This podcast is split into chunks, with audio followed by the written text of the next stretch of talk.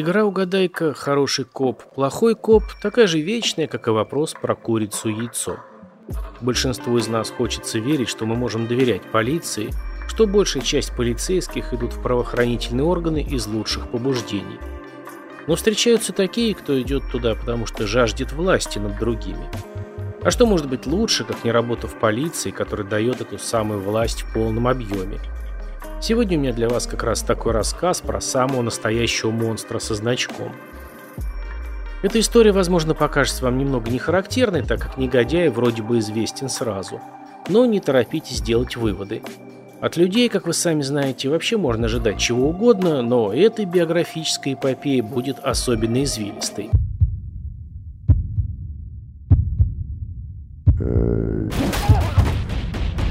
Краймкаст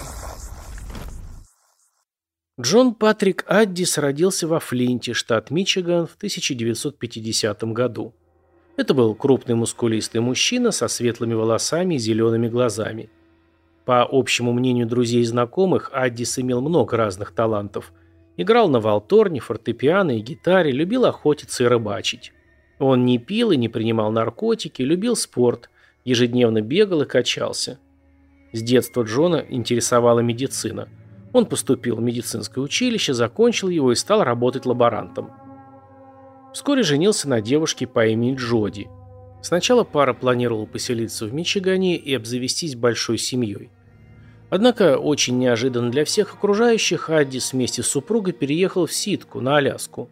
Свое внезапное решение он объяснил тем, что хочет пожить в той местности, ближе к дикой природе, охотиться там, ловить рыбу, все своими руками, как и советует канал Animal Planet. Именно там Джон Адис начал свою карьеру в правоохранительных органах, сначала в отделе по отлову животных. В 1974 году присоединился к солдатам штата Аляска и был переведен в Фэрбэнкс. Солдатами на Аляске называют военизированные подразделения, которые, кроме военных функций, охраны диких животных и прочих важных дел, исполняют все полицейские функции в регионе и подчиняются Департаменту общественной безопасности – эти полицейские патрулируют все те обширные территории малонаселенной местности и часто в неблагоприятных погодных условиях. Им очень важно хорошо знать друг друга и прикрывать в случающихся напряженных ситуациях. И здесь сослуживцы сразу же приняли Джона как своего. Он подружился со многими солдатами, которые говорили о нем как о приветливом и общительном товарище – они считали Адиса блестящим следователем, который отличался большим желанием хорошо делать свою работу и пристальным вниманием к деталям. Некоторых офицеров Джон подсадил на ежедневные совместные тренировки, и они бегали вместе трусцой и поднимали тяжести. Кроме этого, Джон оказался отличным стрелком, много времени проводил на стрельбище и вместе с лучшим другом сержантом Маканом помог сформировать группу спецназа среди солдат. По словам Джима Маккана, навыки Аддиса по расследованию преступлений были действительно очень серьезным вкладом в работу. Когда Джон присоединился к солдатам штата Аляска, в организации не было лабораторий для выездов на места преступлений. Поэтому он и Маккан работали над совершенствованием своих криминалистических методов и отработкой полицейского протокола по расследованию убийств. Кроме самообучения, они посещали курсы, улучшая свои навыки сбора доказательств. Адис практиковался в методах идентификации сбора образцов волос и волокон, изучал следы брызг крови и научился читать узоры по следам выстрела из дробовика, чтобы определить, на каком расстоянии ружье находилось от тела в момент выстрела. Несмотря на всю свою занятость, Адис не перестал быть заядлым любителем активного отдыха и пилотом. Он мог один без проблем находиться в течение длительного времени в холодной пустыне Аляски. Все это, естественно, характеризовало Джона только с положительной стороны. Хотя со временем у него начали появляться странности, которые его друзья и сослуживцы не могли понять. Так, например, вместо того, чтобы переехать в город Фэрбэнкс со всеми его современными удобствами, Джон Патрик Адди что собирался жить так, как все население Аляски, ну, например, 50 лет назад. Он перевез Джоди и их троих детей в крошечную однокомнатную хижину на самую дальнюю окраину – в хижине был грязный пол, не было проточной воды и слабое, часто пропадающее электричество от небольшого генератора. Им приходилось таскать воду ведрами, даже когда температура опускалась до 30 градусов ниже нуля. Одежду Джоди стирала в ванне с помощью стиральной доски. Она, кстати, была дипломированной медсестрой и могла сделать неплохую карьеру, но Аддис не хотел, чтобы она работала вообще. Он хотел видеть ее дома и вместе с детьми. Сам Джон детей любил и по возможности проводил время с ними. Он часто брал старших дочерей в полеты на небольшом самолете. Со стороны семьи Аддисов казалась счастливой, и только спустя годы Джоди призналась, что их семейная жизнь была не так хороша, как думали многие. Когда они были одни, Джон демонстрировал свой тотальный контроль над семьей и особенно над супругой. Он оскорблял ее, прикладывал руку, несколько раз даже душил. Джоди рассказывала, что насилие началось как раз после того, как они с Джоном переехали на Аляску. Кроме этого, он не разрешал ей водить машину, работать вне дома и даже иметь друзей – заставил разорвать отношения с родственниками, потому что они якобы не заботились о ней. Он хотел, чтобы она чувствовала себя изолированной, беспомощной и полностью зависимой от него. Со временем и сослуживцы Джона стали замечать его странное поведение. Однажды он рассказал своим друзьям, что иногда видит маленьких человечков, которых называл «они». Ну, с кем не бывает, скажете вы. К жене он обращался исключительно мама и командовал ею, словно он ее начальник. В начале 1982 года, вскоре после рождения четвертого ребенка, Джоди решила, что с нее хватит, и подала на развод. Джон яростно боролся за опеку над детьми и даже пригрозил Джоди, что если та не передаст ему опеку, он загрузит детей в самолет, полетит на хребет Брукс и врежется в склон горы. По итогу всех тяжб суд принял сторону матери, но разрешил Джону свидание в течение учебного года и опеку до шести недель каждое лето. Несмотря на всю любовь детей к отцу, Джоди беспокоилась о том, что ему присудили слишком много времени для общения с детьми. Она знала, что Джон ненавидит ее и постоянно жила в напряжении, в ожидании какой-нибудь пакости со стороны бывшего. Развод с Джоди повлиял и на Аддиса. Он начал отдаляться от своих друзей и больше не интересовался своей работой. И окружающие считали, что как только он потерял контроль над Джоди и своими детьми, он постепенно начал терять контроль над своей кукухой – но не все было так безнадежно. Джон Адис познакомился с женщиной по имени Сара, которая работала в офисе службы охраны рыбных ресурсов и дикой природы США в Фэрбэнксе. Он хорошо относился к Саре и ее детям, и вскоре пара объявила о помолвке. Они поженились в декабре 1982 года. Вскоре Аддис удивил своих коллег, когда внезапно уволился из солдат штата и сказал, что решил вернуться в медицину. Он показал всем письмо о принятии его в медколледж во Флориде, куда они с Сарой переехали. Но семейное счастье было недолгим. Пять месяцев спустя Сара развелась с Аддисом и вернулась в родной Фэрбэнкс. Она вообще не хотела говорить о том, что произошло во Флориде, но бывшие друзья Джона считали, что наш неугомонный солдат начал делать с Сарой то же самое, что и с первой женой. А спустя некоторое время все случайно узнали, что Джон никогда не ходил в медколледж во Флориде. Письмо о его принятии было поддельным. Сара рассказала, что на протяжении их недолгого брака Джон часто куда-то пропадал и отказывался говорить ей, где и как проводит время. Она сказала, что он был просто одержим тем, чтобы его дети жили с ним и что планирует выкрасть их. Он просил Сару о помощи в этом сложном интимном вопросе, но она твердо сказала «нет». Она не только отказалась ему помочь, но и пыталась отговорить его от совершения этого тяжкого преступления – он не внял уговором, и они расстались. Следующей дамой сердца зеленоглазого блондина стала женщина по имени Тони, фармацевт из Сарасоты, штат Флорида. Она рассказала, что Адис просто сбил ее с ног своими романтическими жестами и неподдельным интересом к ней. В сентябре 1985 у пары родилась дочь. Джон не стал скрывать от Тони свою криминальную идею, что планирует насильно вернуть своих детей от первого брака – но услышал в ответ, что это ужасная мысль, и она вообще никак не хочет участвовать в этом. Вскоре после рождения их дочери Аддис начал гиперопекать и эту супругу. Он хотел знать, где она бывает в каждую минуту дня. Когда она шла на работу, он мог следовать за ней или потом по приборам ее машины проверять километраж, чтобы точно знать, сколько она проехала в течение дня. Со временем пришло и физическое насилие. Она говорила, что иногда он хватал ее и прижимал к земле, чтобы обездвижить. Однажды толкнул к стене и поднял вверх, оторвав от пола, держа руками за шею и придушив. Был случай, когда Тони кормила их дочь, а Джон ворвался в комнату, судя по всему, галлюцинируя наяву. Он говорил какие-то бессвязные вещи. Выражение его лица напугало ее, он выглядел абсолютно невменяемым. Что было в тот момент в голове Джона, сложно сказать, но он резко подскочил к Тони, схватил ее за волосы, стащил со стула и начал трясти.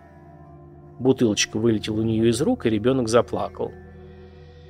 После этого случая Тони потребовал судебного решения о защите, а вскоре они развелись. В августе 1986-го Аддис потребовал встречи со своими детьми от первого брака. Джоди предпочитала, чтобы Джон прилетел в Фербенкс и провел там время с детьми, так как учебный год был уже не за горами. Однако Джон настаивал, чтобы дети прилетели в Чикаго, затем они вместе поедут в Мичиган, чтобы навестить родственников, а после отправятся во Флориду. Джоди обратилась в суд, потребовав, чтобы свидание состоялось на Аляске, но судья приказал ей посадить детей в самолет и отправить к отцу. Когда пришло время возвращения на Аляску, детей в самолете не оказалось, а Джон бесследно исчез. Узнав, что ее дети никогда не садились в самолет из Чикаго в Фэрбэнкс, более того, они даже не были зарегистрированы на этот рейс, она поняла, что Джон сделал то, чего она всегда опасалась. Он похитил ребят. Она, естественно, была в ужасе. Вопрос о том, что Джон может сделать с ее детьми, не давал покоя, а воспоминания об угрозах посадить детей в свой самолет и врезаться в гору не выходили из головы. Он планировал убить их детей, но зачем? Чтобы отомстить ей? Она не могла этого понять. Джоди написала заявление в полицию, которая не только начала поиски Джона и детей, но и привлекла правоохранительные органы в Мичигане, где жила семья Джона и где, по подозрению Джоди, отец может прятать детей. Конце концов, к поискам Джона Аддиса и его детей подключилась ФБР. Восемь долгих месяцев об их судьбе ничего не было известно – пока чисто случайно какие-то наблюдательные люди в небольшом городке штата Монтана опознали в парне из спортзала человека с фото на полицейской листовке, похитившего четверых детей с Аляски. Озабоченный гражданин позвонил в местную полицию, которая арестовала Джона Аддиса прямо на спортивном тренажере. Позже правоохранители обнаружили детей, запертых в хижине за пределами городка Калиспела, здоровыми и невредимыми. Аддис предстал перед судом в Фербенксе за похищение четверых детей. Судья приговорил бывшего солдата штата к четырем годам лишения свободы. Учитывая заслуги перед штатом и примерное поведение, Аддис провел в тюрьме всего 18 месяцев. Воздух свободы он почувствовал в 1988 году, и в соответствии с соглашением об условно-досрочном освобождении ему разрешили переехать во Фресно, штат Калифорния, где он должен был явиться к офицеру по УДО и встать на учет. Однако Аддис совершенно не забивал свою буйную головушку такой ерундой. Во Фресно он встретил очередную любовь всей своей жизни, переехал к ней, обручился, украл ее деньги, а затем исчез, даже не попрощавшись ни с ней, ни со своим офицером по УДО. Его пассия не стал заявлять о краже в полицию, да и инспектору не хотелось заниматься Джону, Поэтому штат Калифорния успешно закрыл дело по нарушению УДО и забыл Джона Патрика Аддиса как страшный сон. Покинув Фресно, наш герой часто переезжал, работая инструктором по фитнесу в тренажерных залах. Там он знакомился с женщинами, осыпал их вниманием, говорил, что любит, обещал жениться, а потом раскладывал по карманам денежки избранницы и исчезал. Эту четкую схему он повторял в разных городах и всегда крайне успешно. Для этого ему нужно было просто менять свою личность, что он и делал. Так вскоре Джон Аддис бесследно исчез, а на свет появился Джон Эдвардс. Это имя он позаимствовал у человека, живущего в Кейп-Коралл, Флорида. И вот в 1995 году наш Джон Эдвардс переехал в Лас-Вегас и устроился инструктором по фитнесу в World's Gym. Одна из клиенток Эдвардса познакомила его со своей хорошей подругой Джоан Альбанезе, разведенной женщиной с двумя детьми. У Джоан был свой дом, отличная работа в MGM Grand Resort, и, вероятно, она показалась Аддису идеальной мишенью. Их роман быстро расцвел, и на протяжении целых двух месяцев они выглядели счастливой парой. Тара Ривера, та, что познакомила Джоанну с Джоном, сначала гордилась тем, что она хорошая сваха, но вскоре пожалела о своем поступке. После месяца свиданий Джон буквально переехал в дом к своей любимой и ее детям. Джоан покупала продукты за свой счет, платила за рестораны, кафешки, за бензин, которым ненаглядный заправлял свою машину. Ривера говорила, что Джон вроде бы боготворил Джоанну, но его привязанность казалась неестественной. Тара видела, что Джон одержим и контролирует каждый шаг ее подруги Джоан.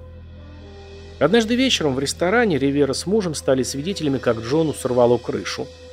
Его лицо исказилось гневом из-за безобидного комментария Тары – Глаза буквально вылезли из орбит, он стучал кулаками по столу, чем привлек внимание других посетителей. Ривера сказала, что Джон выглядел как натурально сумасшедший и очень напугал ее. Тара подружески подошла к Джоан и выразила свою беспокойность по поводу ее благоверного, и подруга согласилась, что с Джоном кажется что-то не так. Она рассказала, что он не выпускает ее из виду, не позволяет ей даже сходить в ванную без него.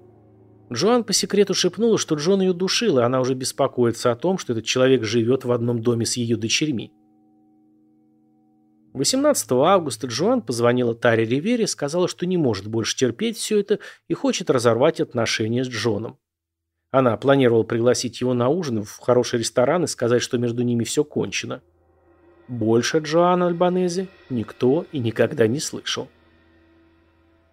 В тот же день утром 18 августа 1995 года бывший муж Джоан, Том, забрал дочерей на выходные.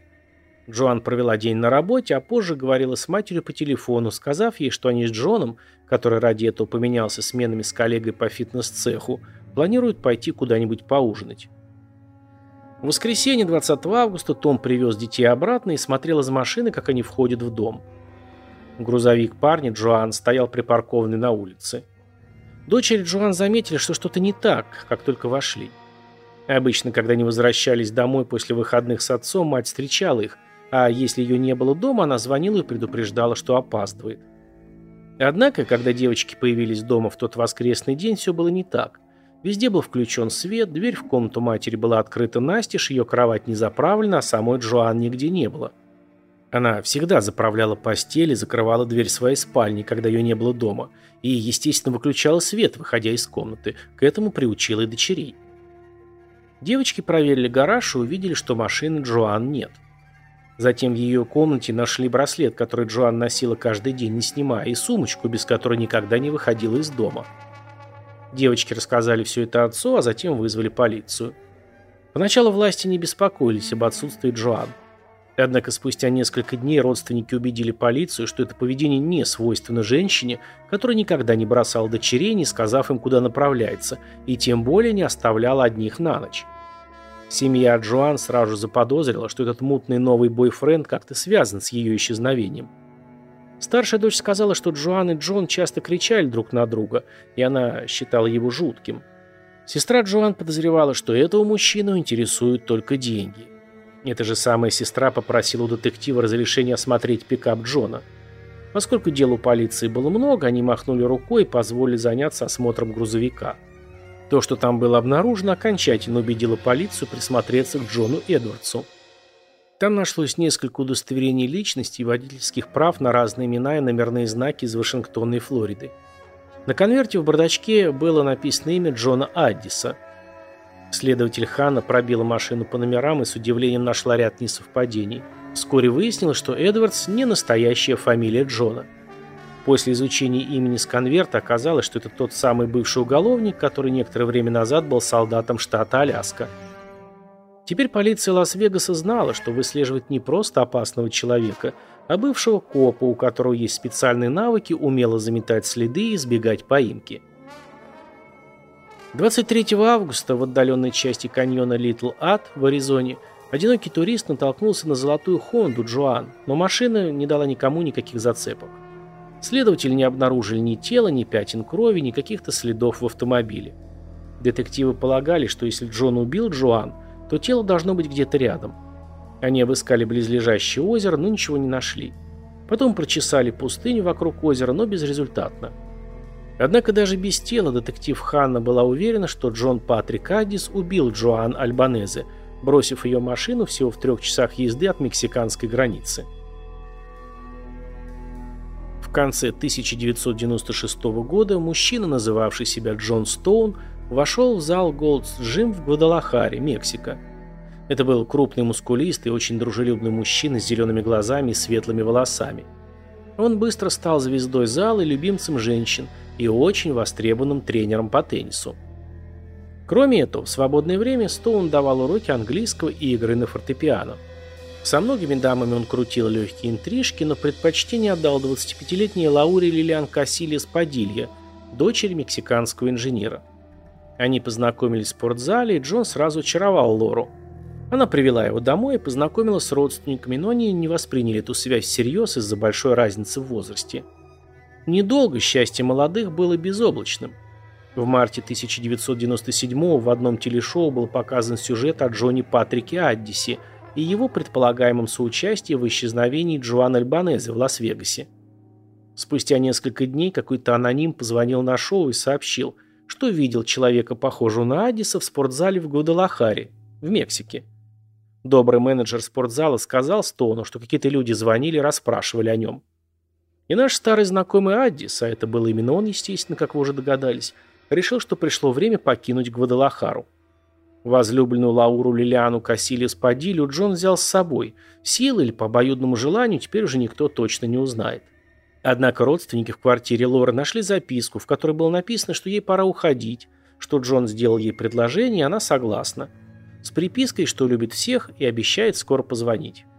Больше ее семья никогда о ней не слышала. В октябре 1998 года охотник случайно нашел останки Джоан Альбанезе в горах недалеко от того места, где стояла ее машина, в каньоне Литл Ад, штат Аризона. По всей видимости, Джон Адис старался как следует замести следы. Чтобы поднять тело по крутому склону, да еще и в аризонскую жару, для этого нужно иметь не только много сил, но и большую смекалку. Обнаружение тела Джоан не оставило сомнений в том, что Джон Адис убил ее перед побегом в Мексику. Поскольку ее останки представляли собой уже только кости, судмедэксперт не смог определить причину смерти. Зато Джон Патрик Аддис попал в список ФБР 10 самых разыскиваемых преступников в Америке. А тем временем сам Джон и его жена Лаура Лилиана переехали в Тусло Гутьеррес Чьяпас, самый южный штат Мексики. Теперь его звали Джоном Чарльзом Петерсоном. Как и прежде, определенного рода деятельности у него не было. Он учил желающих теннису на местном курорте и преподавал английский сыновьям местного начальника полиции. На людях Джон показывал себя только с положительной стороны, как любящий муж и заботливый отец. Кстати, они с Лаурой Лилианой родили двух детей. Но некоторые соседи замечали, что он очень тщательно контролировал жену. 18 октября 2006 года, через 9 лет после того, как Джон и Лаура Лилиана бежали из Гвадалахары, их соседи в Чьяпасе обратили внимание, что давно не видели дружного семейства. Ни взрослых, ни детей. Когда они подошли к квартире, чтобы проверить ее и жильцов, то заметили ужасный запах, исходящий из-за двери. Сразу же эти активисты вызвали полицию, которая выломала дверь и обнаружила Лору Лиану и обоих детей, лежащих на кроватях. Все они были мертвы. Около тела Лауры было разбросано большое количество шприцев. Вскрытие показало, что она и дети умерли от отравления угарным газом. Полиция полагала, что Джон Чарльз Петерсон, настоящее имя которого, как они вскоре узнали, было Джон Патрик Аддис, убил свою жену и детей, а затем скрылся. Мексиканские власти начали поиски Аддиса. А уже несколько недель спустя горничная в отеле в Гватемала-Сити обнаружила тело мужчины на кровати в гостиничном номере, зарегистрированном на имя Джона Чарльза Стоуна, 46 лет. Причиной смерти оказался банальный сердечный приступ. Расследование загадочной смерти показало, что мертвецом был никто иной, как Джон Патрик Аддис, беглец, разыскиваемый с 1995 года по обвинению в убийстве, похищении людей и кражах. Следователи связались с детективом Ларри Ханной в Лас-Вегасе, чтобы сообщить эту новость, и Хана задалась логичным вопросом, а может быть Аддис убил кого-то, кто был похож на него, просто чтобы инсценировать свою смерть? Однако совпадение отпечатков пальцев не оставляло сомнений. Погибшим все-таки был сам Джон Патрик Аддис. Он жил по своим правилам, избегал арестов и очередного заключения в места не столь отдаленные и умер на своих же условиях, и теперь уже неважно, были то естественные причины или все-таки суицид. Похоронили Аддиса в Гватемале. Что тут можно добавить? Джон Патрик Аддис был монстром, которому нужно было тщательно контролировать свой мир и близких ему людей. Казалось бы, отличное продвижение жизни. Служил в органах правопорядка штата Аляска в Фербенксе, был на хорошем счету, имел карьерные перспективы, у него были друзья и семья, которую он опекал. Но все полетело в пропасть, когда жена ушла от него и забрала детей. Придуманный им мир сразу рухнул, а вместе с ним сдвинулся его чердачок. Отсидка в тюрьме за похищение детей, наверное, тоже сыграла свою роль в формировании новой личности Джона Патрика Аддиса – После освобождения он уже не мог жить на одном месте, постоянно переезжал, оставляя за собой только горе и разрушение. Полиция считает, что Аддис убил Джоан Альбанезе, потому что она была сильной, волевой женщиной и не позволяла манипулировать ею. А вот случай с Лаурой Лилианой и их детьми остается загадкой, которая так и останется неразгаданной. Возможно, она решила бросить его и вернуться в Гвадалахару к своей семье. Но Джон просто не мог этого допустить и решил проблему по-своему. Его выдающийся ум, профессиональная подготовка криминалиста и опыт работы сделали Джона Патрика Аддиса преступником, которого трудно было выследить и поймать. Он всю жизнь был на пару шагов впереди своих преследователей и также умер. Не пойманным и на самом деле так до конца и не понятым. Вот такая история. Спасибо всем, кто дослушал до конца, всем, кто пишет комменты, отзывы, ставит лайки, звездочки и все тому подобное. Благодаря этому я знаю, что вам это все действительно интересно. Тем, кто поддерживает меня на бусте и угощает кофе, отдельная большая благодарность. Это действительно стимулирует, особенно в условиях отсутствия монетизации на ютубе. Не забывайте, что есть еще телеграм-канал, где появляются не только криминальные истории, но и true crime документалки в моей озвучке, которые могут вас заинтересовать и разнообразить досуг. Сейчас там уже 6 таких историй, а когда выйдет это видео, наверняка будет уже больше. Всем пока, до наших новых волнующих встреч.